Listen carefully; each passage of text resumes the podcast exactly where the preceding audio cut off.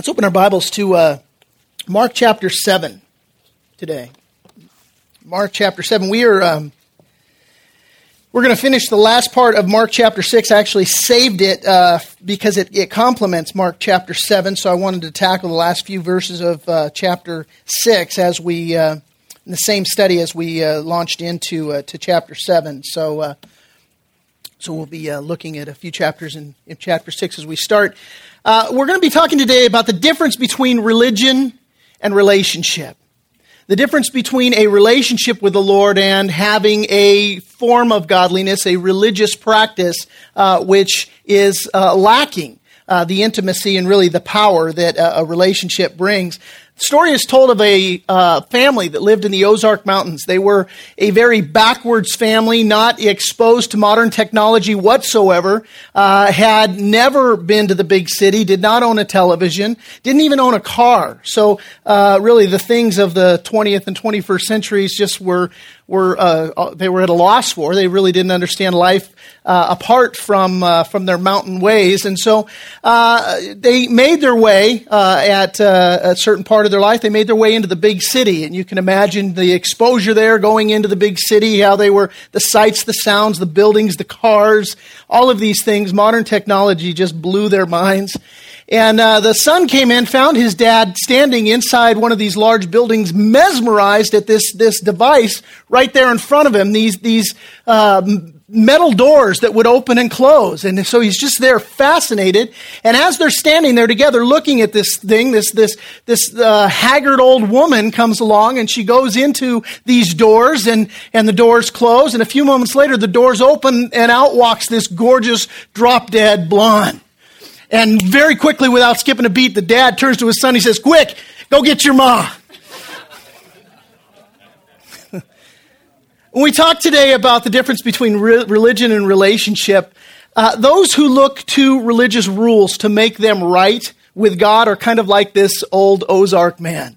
Uh, that just as he hoped that this elevator system would magically transform his wife, uh, so too many today have the false hope, the false expectations that a religious system is going to magically transform them as well. They think, uh, you know, I'm, I'm right with God because I was baptized in the religious system of my church, or I'm right before God because I went to confession in my religious system at church, or my standing with God is right because, you know, I put money in the offering box, or, or, you know, I'm right with God because I pray before my meals, or, or whatever the case may be. Today we're going to look at two groups of people in our text. We're going to look at those who find healing in Jesus through a relationship, and we're going to look at those who find fault with Jesus, with, with Jesus through their religion. Uh, so we'll, we'll pick it up there in verse uh, 53 of Mark chapter 6. When they had crossed over, they came to the land of Gennesaret and anchored there. You'll recall uh, Jesus and his disciples, they had been out ministering and they were in, they went into the region of Nazareth. They had been soundly rejected. Jesus had been in his hometown of Nazareth. Um, he, um, said, you know, a prophet is not without honor except for in his hometown. They saw him grow up. Uh, they had contempt for who he was, didn't want to believe that he was the, their awaited Messiah. They rejected him. And so Jesus, uh, wanting in his love and in his mercy to, to minister to these people in whatever way, shape, or form, and, and preparing his disciples to go into uh, the, the, the region of uh, really ultimately all the earth to proclaim the gospel in his absence.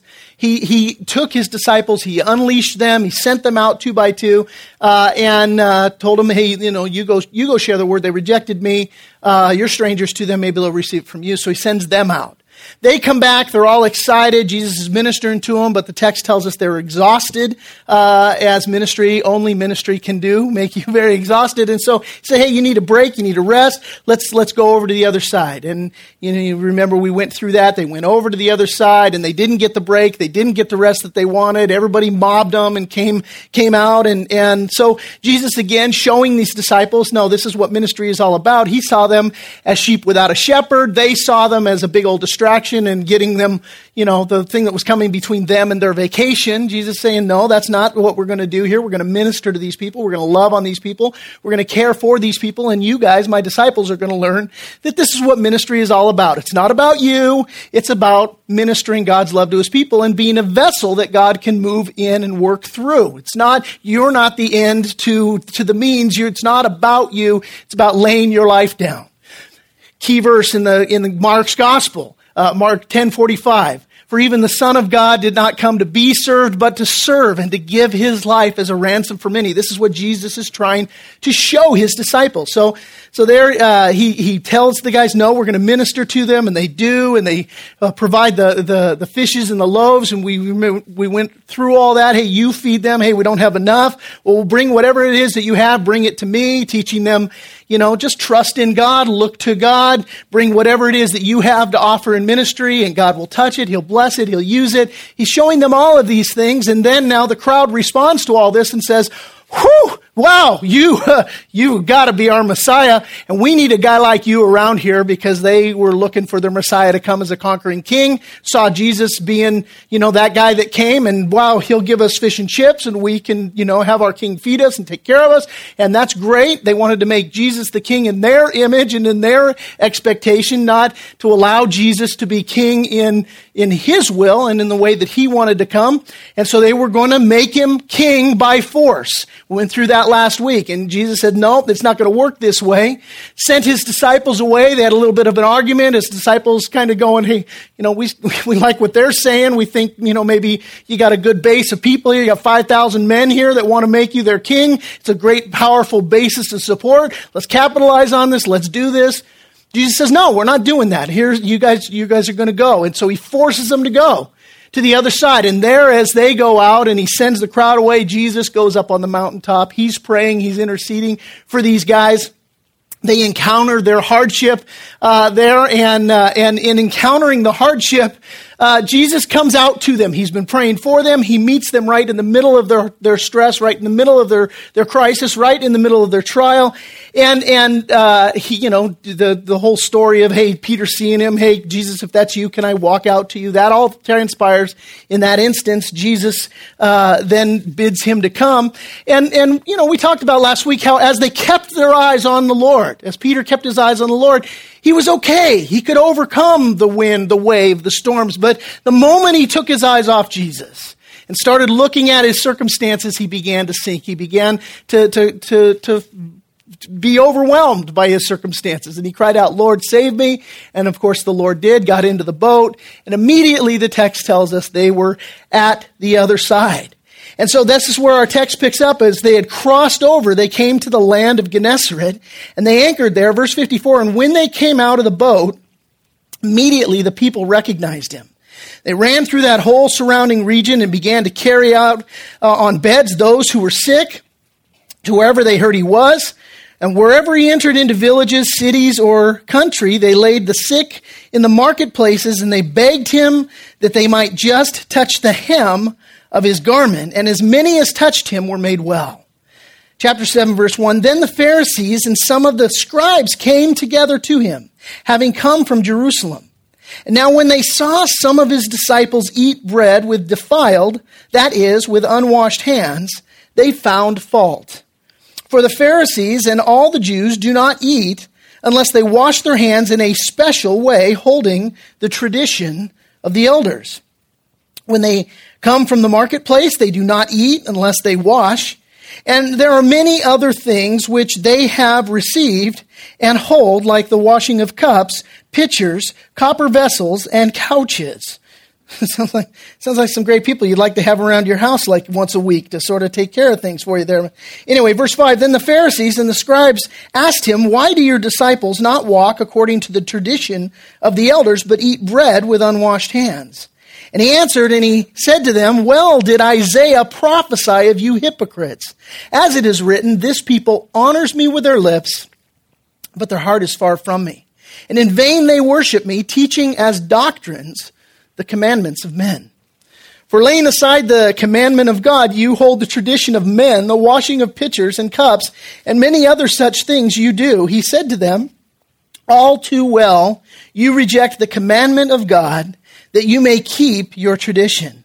For Moses said, Honor your father and your mother, and he who cures, uh, or rather curses father or mother, let him be put to death. But you say, If a man says to his father or mother, Whatever profit you might have received from me is Corban, that is, a gift to God, then you no longer let him do anything for his father or his mother, making the word of God of no effect through your tradition which you have handed down, and many such things you do. Verse 14, and when he had called all the multitudes to himself, he said to them, Hear me, everyone, and understand there is nothing that enters a man from outside which can defile him, but the things which come out of him, those are the things that defile a man. If anyone has ears to hear, let him hear.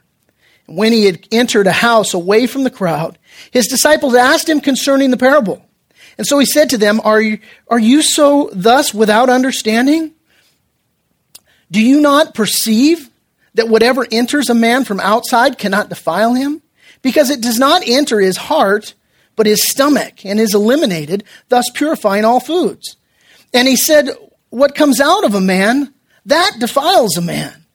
For from within, out of the heart of men, proceed evil thoughts, adulteries, fornications, murders, thefts, covetousness, wickedness, deceit, lewdness, an evil eye, blasphemy, pride, foolishness. All these evil things come from within and defile a man. And so we see two groups of people here in the text. We see those who find healing in Jesus through a relationship, and they, we find those who find fault with Jesus through a religion. Again, Jesus' story starts off the end of chapter six. There, crossing over uh, from the uh, from the other side, coming to the land of Gennesaret. The land of Gennesaret is a small but a very beautiful plain. Uh, it's uh, located between Capernaum and Magdala. And according to the Jewish historian Josephus, uh, it's a very fertile rain, uh, plain. It, it, it, produced a wide variety of crops. The area was fed by no less than four springs, uh, which provided just really uh, an abundance of water uh, in an area that was a very fertile piece of land.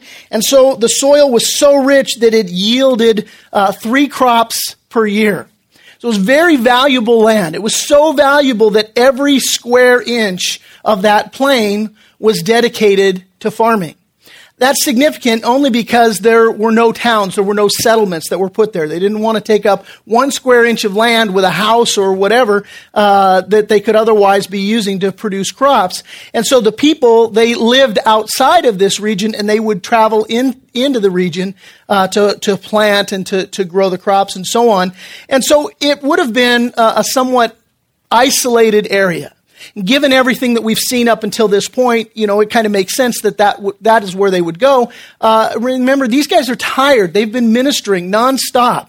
Uh, and the only break that they've had is the time in the boat. And we know just leading up to this that they were up, you know, for hours and hours rowing against the wind out there just slaving uh, in, in, in the, the, the boat to get across.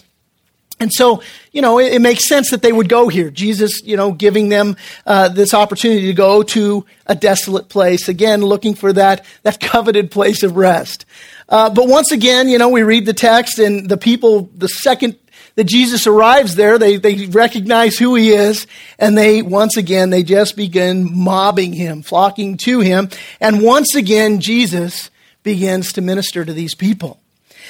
Now, notice in verse 56 something very significant here. It says, uh, whenever he entered into villages, uh, cities, or the country, they laid the sick in the marketplaces and they begged him, listen, that they might just touch the hem of his garment. And as many as touched him were made well. Where do you think they got this? That they might just touch the hem of his garment. Does that sound familiar to you? You remember back in Mark chapter 5 when we were looking at the woman with the issue of blood? And here there was this woman who had had this issue of blood years and years and years, just this affliction. And she reasoned in her heart that if I can only touch his clothes, if I can only touch the hem of his garment, I might be made well. And you'll recall that that's exactly what happened. She reached out, she touched Jesus in the crowd, and Jesus stopped right there, uh, and, and he said, Who touched me? And his disciples incredulously are like, Well, who didn't touch you? You know, that's a better question kind of thing. And, and so, no, someone touched me. He turned around, he, t- he ministered to this woman. And in Mark 5:34, Jesus said this to this woman. He said, "Daughter, your faith has made you well. Go in peace and be healed of your affliction." Clearly, this woman had gone out and she had boldly proclaimed her testimony. Clearly, that's what's transpired here. A very important thing here as we're contrasting this, this whole notion of relationship with Jesus versus a religion. And we're going to be looking more at, at the religion here as we break down chapter 7. But it's set up so perfectly as we look here just at these, these few verses at the end of Mark chapter 6 to see what the difference a, an intimate relationship with Jesus makes. Because here, this woman had this intimate relationship with the Lord in the sense that she said, I, I believe that he's the Christ. I believe that if I could only touch the hem of his garment, I'll be healed. And she put herself totally out there, completely by faith, completely on the line, just to reach out and to touch the Lord. And he made her well. And now she's, she's, She's intimately connected with him. She's related to Jesus, not on the basis of, of a religious system, not on the basis of, you know, if, if I, if I say so many prayers, if I, if I just say, you know, 10 Hail Marys and five Our Fathers, and if I, if I just like walk, you know, a certain distance, maybe on, on, in bare feet over broken glass and, and crawl through, you know, whatever, or if I just, you know, give enough or tithe enough or do, wasn't based on any of that. This woman just simply said, I believe that he is the Messiah. And I believe that he can, fit, can heal me. And I believe that all I need to do is to come to him and just to touch him. And so as she related to Jesus in that way and as he healed her, and now the other half of relationship, as she took that encounter with the Lord and now she brought that relational experience from, from her, her Messiah and how he healed her, as she brought that to the other people in her life, the people that, that she would interact with, the people that she would do life with. And she would just begin to share and boldly proclaim with everybody her testimony. Hey, let me tell you about my Jesus. Let me tell you what Jesus has done for me. And as this woman began to share her testimony. It had a profound impact on the people around her. You discovered that your testimony is a very powerful thing. People cannot dispute your testimony. I've, I've told the story before. Many of you have probably heard me tell it. I'll tell it again. Um, for years, as I was working at the fire department, uh, and and uh, there towards the very end of it, it was my job. I was passionate about. It. I loved it from the time I was a little kid watching Johnny and Roy on TV. I wanted to be a, a, a paramedic fireman, and I was living the dream. Man, it was where I wanted to be. But, but as God began to get a hold of my heart and as He began to bring me into ministry the last few years, I couldn't get out of the fire service quick enough. It's crazy. Guys would slit their own mom's throats to get my job, and I wanted to, to go do full time ministry. And so, you know, there, this is all happening, and I'm in like the last year, and we'd get the board together and we'd meet and we'd look at the finances. Is it happening yet? Is, you know, the church is growing. Is it, is it time for me to leave? The, no, it's not time to leave. You gotta stay. Okay. you know, and so there, I'm in that place, that, that limbo land of ministries happening, but again, I'm, I gotta go, you know, 72 hours a week, I gotta go be paramedic fireman. And so I'm doing this and, and my heart is over here, but God's got me there and I would question God. I'm like, God, why? Why do you have me here when so clearly you're building this church over here? Why is it that you're leaving me here when you're, when, when I, you and I both know, God, that I'm going to spend my life full time in ministry. So why don't you just get on with it for crying out loud? You own the cattle on a thousand hills. Sell them. Give us the money. Let me come on staff. Whatever.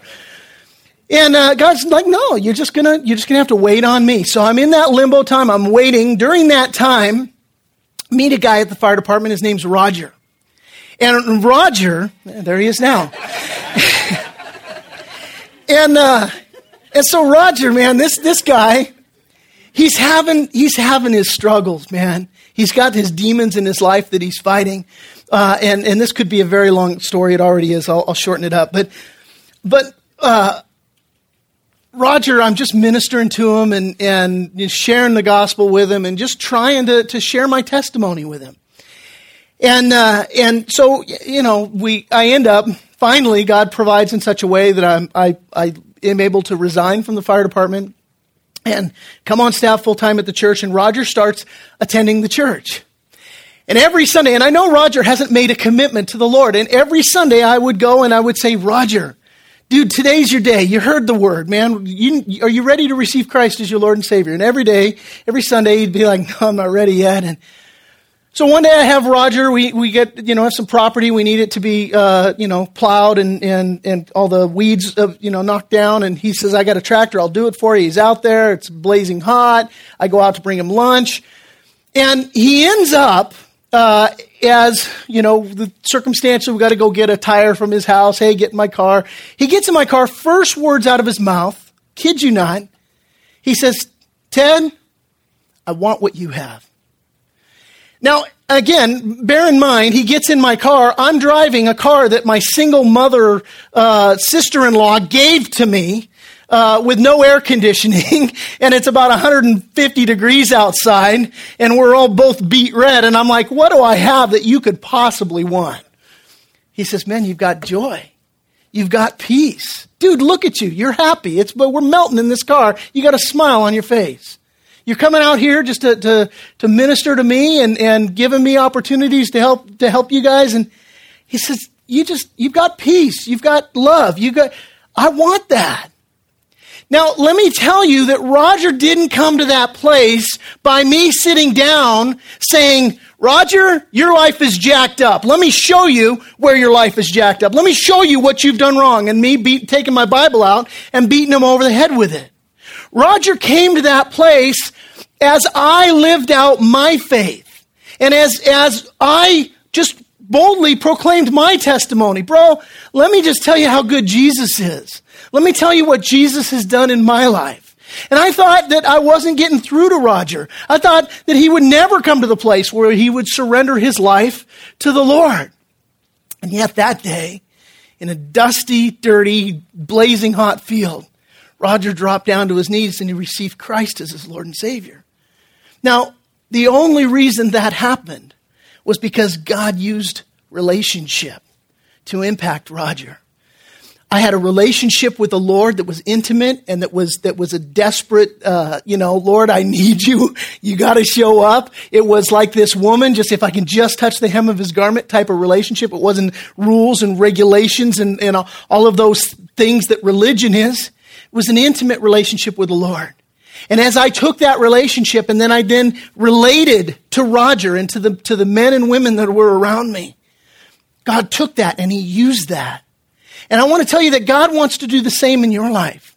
There are people, you have Rogers in your life that only you can reach. God's placed them strategically in your circle of influence. And God wants you to use you to minister to people and, and just minister His love and His grace and His mercy. Yes, He has a righteous standard. And yes, there's, there's people that are living train wreck lives and that need to change a, a boatload of what they're doing but, but they're not going to be inspired to change based on you proclaiming, uh, you know, some sort of a, a, a rules sort of righteousness kind of religious sort of thing. No, God's going to use you relationally to connect with them. I'm not saying that you discount God's standard. No, God's standard remains God's standard. And God will lovingly give you the opportunities in your day and in your interaction with them to proclaim the good news of the gospel to maybe point out some of the things in their life that ain't working so well for them uh, and, and that are in, in, in opposition to what God wants to do. But He's going to do it through a relationship. You see, ideally, as the people around you hear your testimony and they watch your life, they'll be persuaded to follow your example. It's not always the case. Not everybody in your life is going to believe. Not everybody is going to be persuaded by your testimony. But the Bible makes it very clear that if people are going to believe, listen, it's going to be through our testimony. Think about that. If people are going to believe, it's going to be through your testimony and through my testimony. That's exactly what the Bible teaches uh, in Revelation 12 11. Says there that we overcome Satan by the blood of the Lamb and our testimony. By the work that Jesus has done and by our testimony of the proclamation of how he has moved and worked in our life. Jesus said in Acts chapter 1, verse 8, key verse in the book of Acts, talking to his disciples, You shall receive power when the Holy Spirit has come upon you, and you shall be my witnesses. Witnesses to me in Jerusalem, Judea, Samaria, and to the ends of the earth. What is a witness? It's somebody who shares what God has done in their life. It's just a, test, a, t- a witness just testifies to what they've seen. Witness doesn't have to, to tell the, the cop, well, now the car was traveling at 37 miles an hour and this guy failed to yield and, and this is the technical reasons for. No, the guy says, yeah, that guy, he was driving this way. Didn't look like he stopped at the stop sign. That guy was here and he plowed into him. Or, or whatever the case may be. A witness just doesn't have to explain the whys. The witness doesn't have to figure out all the, the intricacies of the details. Just have to say, look, here's what I saw. This is what I experienced. This is, this is just my, my two cents worth about how this happened in, in my life and how this involved me. And that's what we do in our faith.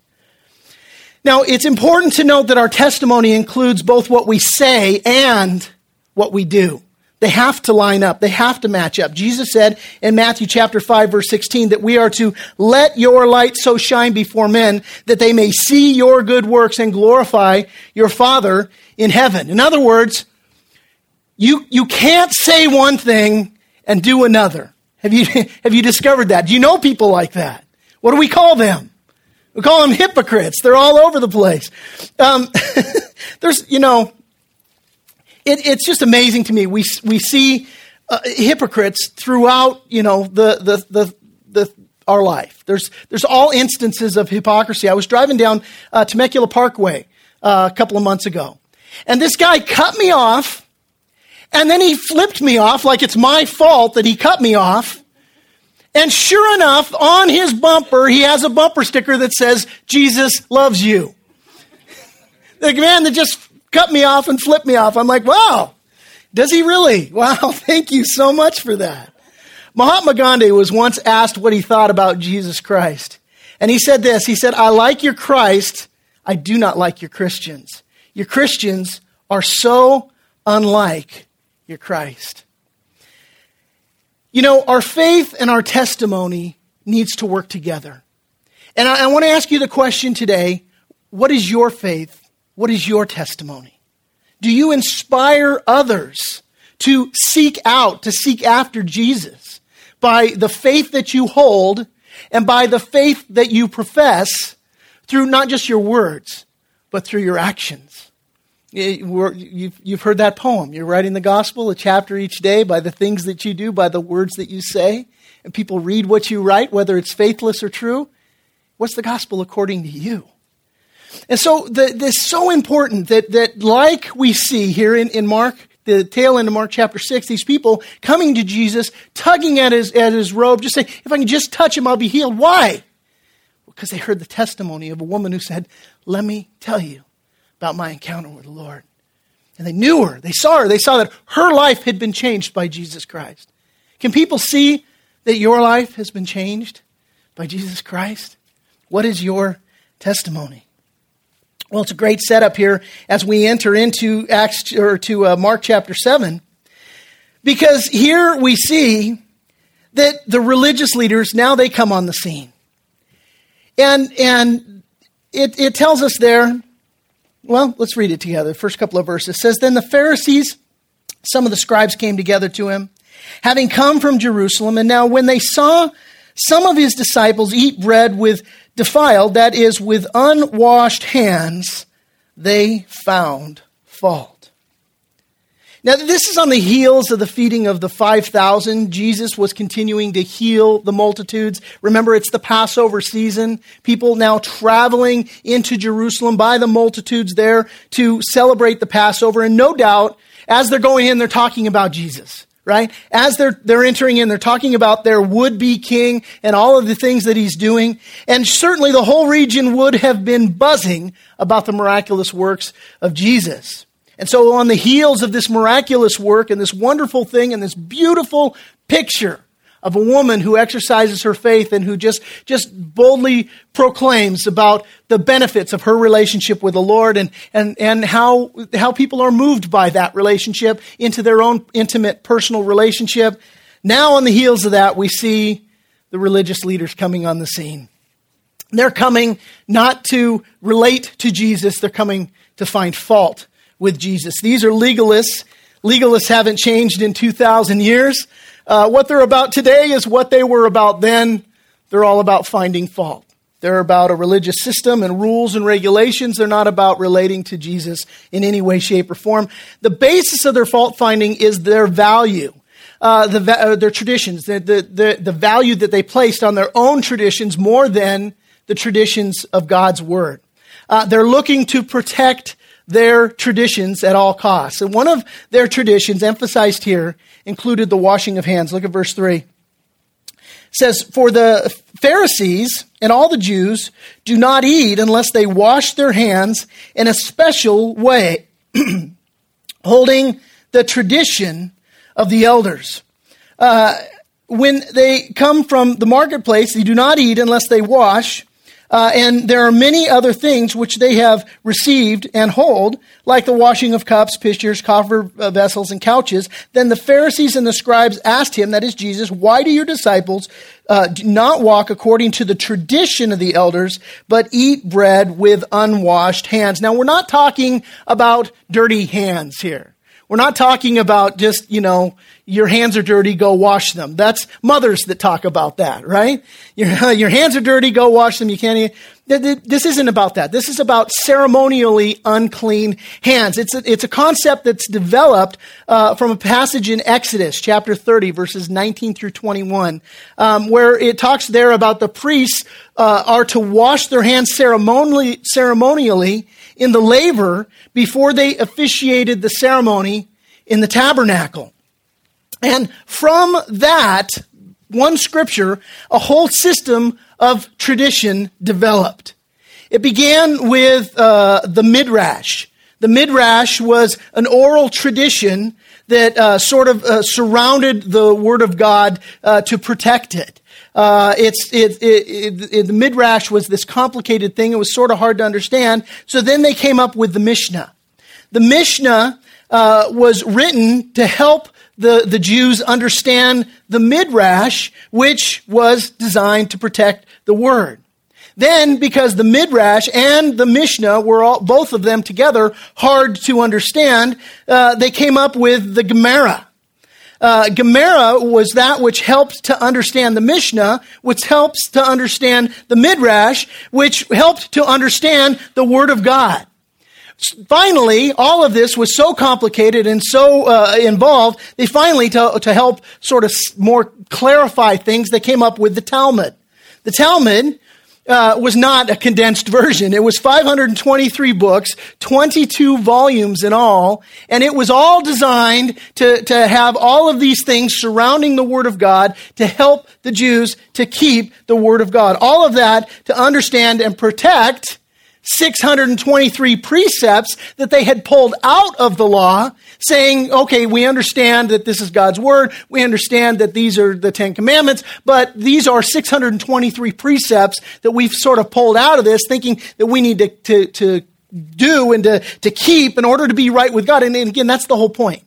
Stay with me. They're, they're, the whole deal here is they're setting up a system of rules and regulations and, and, and traditions and uh, you got to do this and you got to do that, all to earn and maintain a right standing with God. The very antithesis of what God gave us his law for in the first place, isn't it? We read in scripture that God gave us the Old Testament, the law, so that we will learn that we can't keep the law. The whole point of, of God's law is to show you and me our need for Jesus Christ. So that when we try and keep the law, we go, wow, I can't do that, God, I need help. And He says, oh, thank you so much for asking for help. Here's my son. And I have, I'm, I'm sending him to be your Savior. You, you can't get there from here. You're, you're sinful. You're wicked. That's the whole idea. But, but they didn't get it. They said, oh, we got to keep this. And they started putting all of these things in line to try and keep the law. All of that here, as I said, to protect the 623 precepts that they'd pulled out of Scripture, the whole idea being that they wanted to protect and preserve the sanctity of the Word of God. And the irony is, is that somewhere along the way, their traditions that they developed to protect the Word of God ultimately became more important to them than the law itself. And we see this in our own life, don't we?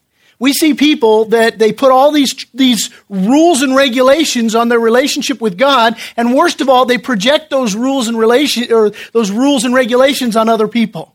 And now all of a sudden, well, this is what I do to be righteous, and you don't do the things that I think that, and, and by the way, in truth, they don't even do what they think that they should do. But it's a lot easier for them to, to project those rules and those regulations onto other people. And this is where legalism comes from. And we see it happening in our world uh, all over.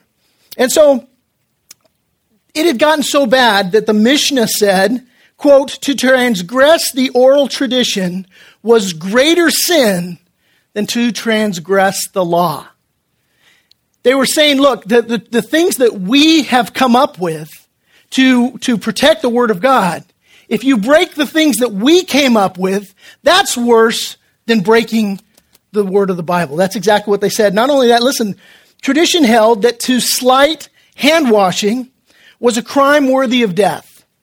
Uh, tradition said that it was better to walk four miles to wash than to eat with unwashed hands. I, I just skip the meal altogether, but that's me. Uh, the tradition went so far as to say that the one who neglected washing hands was as guilty as a murderer. That's what their tradition said. Now, this is completely unbiblical. It's not what the Bible teaches, and yet it's the cause of their division with Jesus. Tradition. Tradition was all important to them. It, it means to hand down, and unfortunately, what they handed down was a religious system that left out a relationship with Jesus entirely. That's the whole point. It's all about a relationship with Jesus. Jesus chastised the Pharisees uh, of his day in Matthew's gospel, Matthew 23 24. He said, you, you, know, he's telling them, look, you're all wrapped up in your traditions and, and all of the things, all the religious things that you do. And in the process, you're missing me. He said to them, he told them this. He goes, You go through great lengths, you strain out a gnat, and you swallow a camel. In other words, he's saying, Look, you're so focused on things that don't matter, you're missing the huge billboard thing that does matter. And, and so, along about this same time, a scribe came to Jesus. And he asked him, Hey, what's the greatest commandment in the law? And you remember what Jesus said, right? He said, uh, To love the Lord your God with all your heart, soul, mind, and strength. This is the first and greatest commandment. And then he said, the second is like it. You must love your neighbor as yourself. And then he went on, he said something very bold. He said, on these two commandments hinge all the law and the prophets. In other words, Jesus saying the entire book is summed up love God, love others. And these religious leaders had completely missed that altogether. Uh, rather than rejoicing about the people who are coming to the Lord in, in Mark chapter 6, as we read, and all these people coming and they're being healed and everything's great, and these religious leaders come down, they make the trip all the way from Jerusalem. And what, what happens? What are they making the trip? What are they doing? To find fault with Jesus. That's what religion always does. It doesn't celebrate what God's doing. It doesn't celebrate, God, I love you and I love your people and I love what you're doing in the lives of your people. No, it says, your people aren't washing their hands. What's wrong with you? you and you come to find fault. They confronted Jesus about it. And Jesus answered them. And he, he says to them, Hang on a second. I gotta, yeah, he answers them, verse 6, and he says to them, Well did Isaiah prophesy of you hypocrites, as it is written, This people honors me with their lips, but their heart is far from me, and in vain they worship me, teaching as doctrines the commandments of men. Notice he goes on, he, he, he says, For laying aside the commandment of God, and what is the commandment of God? To love to love God, to love his people, and you lay all that aside, you hold the tradition of men, the washing of pitchers and of cups, and many other such things you do. And he said to them, All too well, you reject the commandment of God to love, to love God, to love his people, that you may keep your tradition. Keeping your traditions are more important to you than loving God and loving his people. Verse 10, he says, For Moses said, Honor your father and your mother. Fifth commandment. One of the ten, one of the big ten, right? Honor your father and mother. And he said, and the Lord says, Hey, Moses said, honor your father and mother. And he, he who curses father or mother, let him be put to death. But verse 11, he says, But you say, if a man says to his father or mother, whatever profit you might have received from me is Corban, that is a gift to God, then you no longer uh, let him uh, do anything for his father or his mother, making the word of God of no effect through your tradition, which you have handed down, and many such things you do. See, a, a large a practice during this time was you have the responsibility to honor your parents, to take care of your parents, to provide for your parents.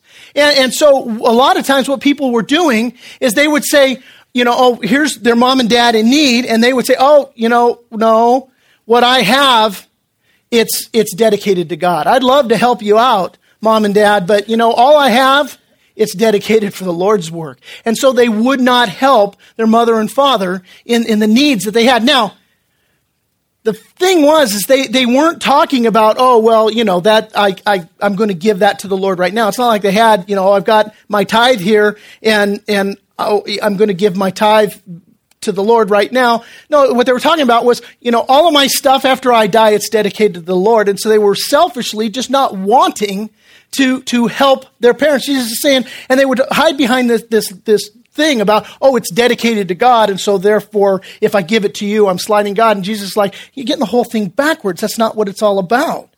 Uh, and so, verse 14 he said, When he had called the multitude to himself, he said to them, Hear me, everyone, and understand. There is nothing that enters a man from outside which can defile him, but the things which come out of him, those are the things that defile a man. Now, again, huge difference in what the actions that are born out of relationship versus the actions that are born out of religion. Uh, you know, here, this woman in her relationship back in chapter 6, uh, she's going out telling everybody about Jesus. They're all coming to Jesus. These guys know all that they're doing, these rules, these regulations, these things, these systems that they're putting in place, complete difference. They're not bringing people to Jesus. They're not inspiring people to go to Jesus. Rather, they're going to Jesus and dividing and saying, Oh, this is horrible. Your people aren't washing their hands. And there's a complete disconnect there. There's a complete, uh, they go to great lengths. They travel all the way from Jerusalem. Speaking to the religious leaders of his day, Jesus said this in Matthew's gospel, Matthew 23 15. He says, Woe to you, scribes and Pharisees, hypocrites! You travel land and sea to win over one proselyte, and when he is won, you make him twice as much a son of hell as yourselves. Jesus' whole point here is saying, look, your religious system is whacked. It's screwed up, and, and, what, and all it's doing is creating a bunch of legalists who aren't getting close to God, and they're worse yet, they're not letting anybody else get close to God either. And that's a problem, and that's what Jesus is saying. Verse 17 when he had entered a house away from the crowd, his disciples asked him concerning the parable.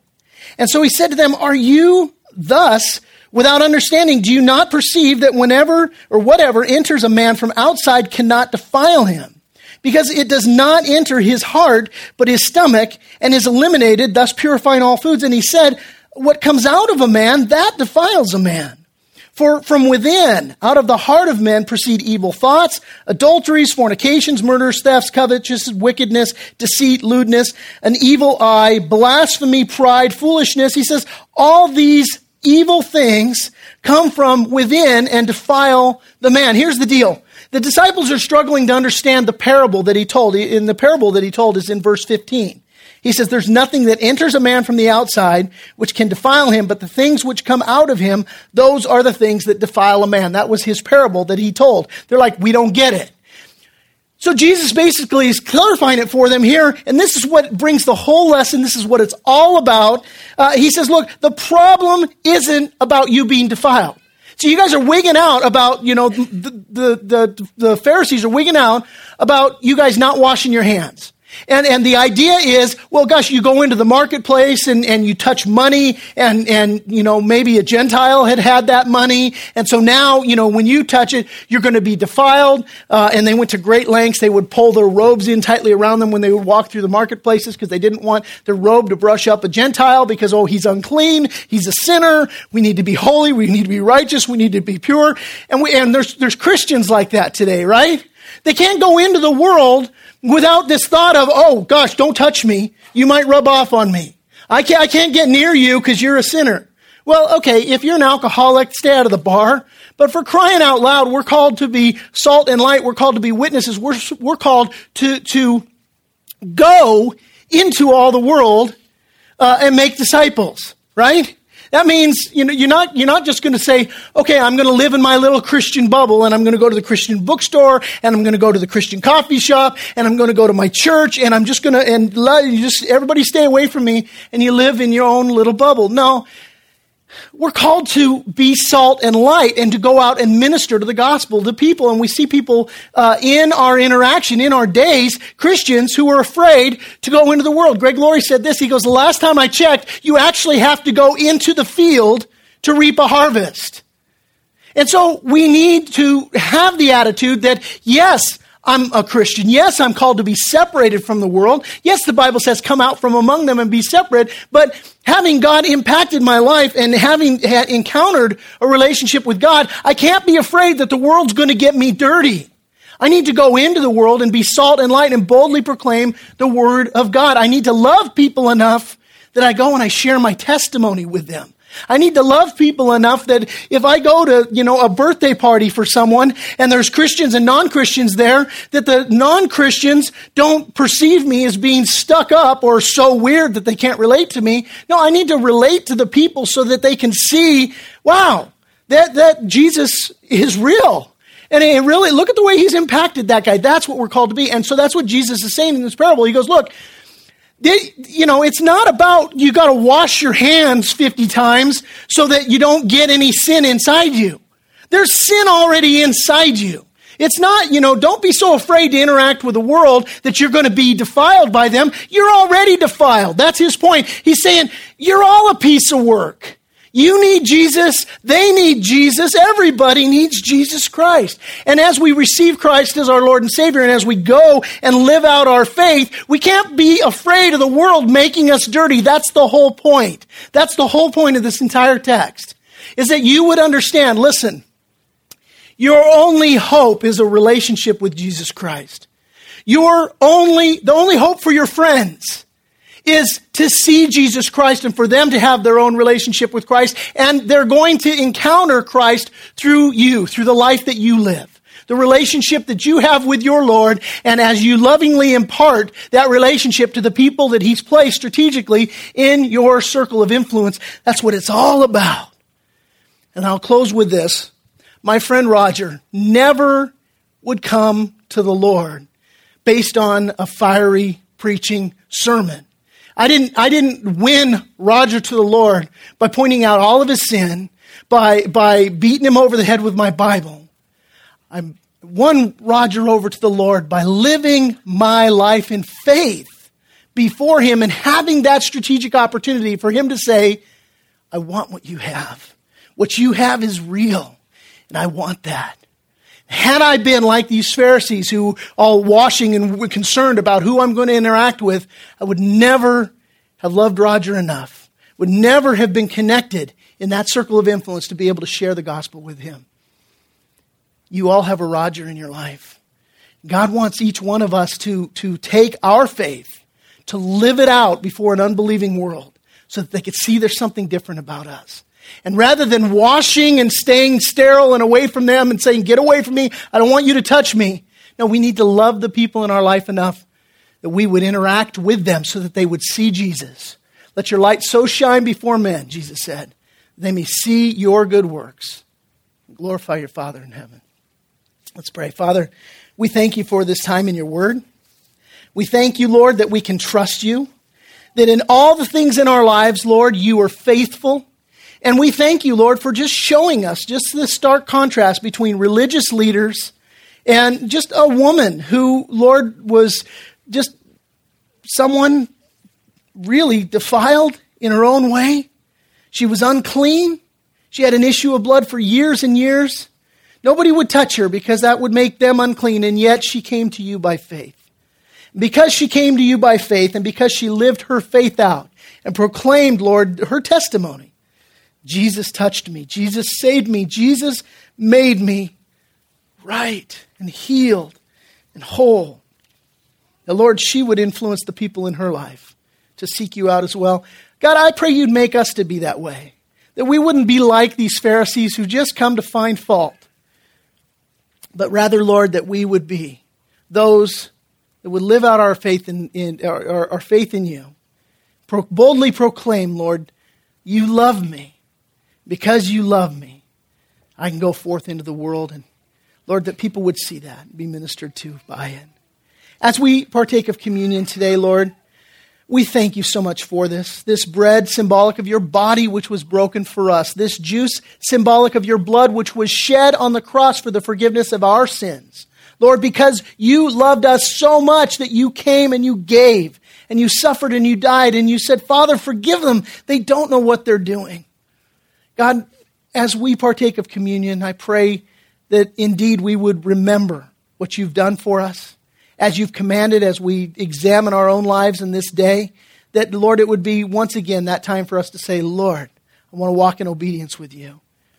And in light of the word today, I pray also that it would inspire us today, Lord, as we go forth. Live out our faith and love the people around us just the way that you did. Father, we pray this together in Jesus' name. Amen.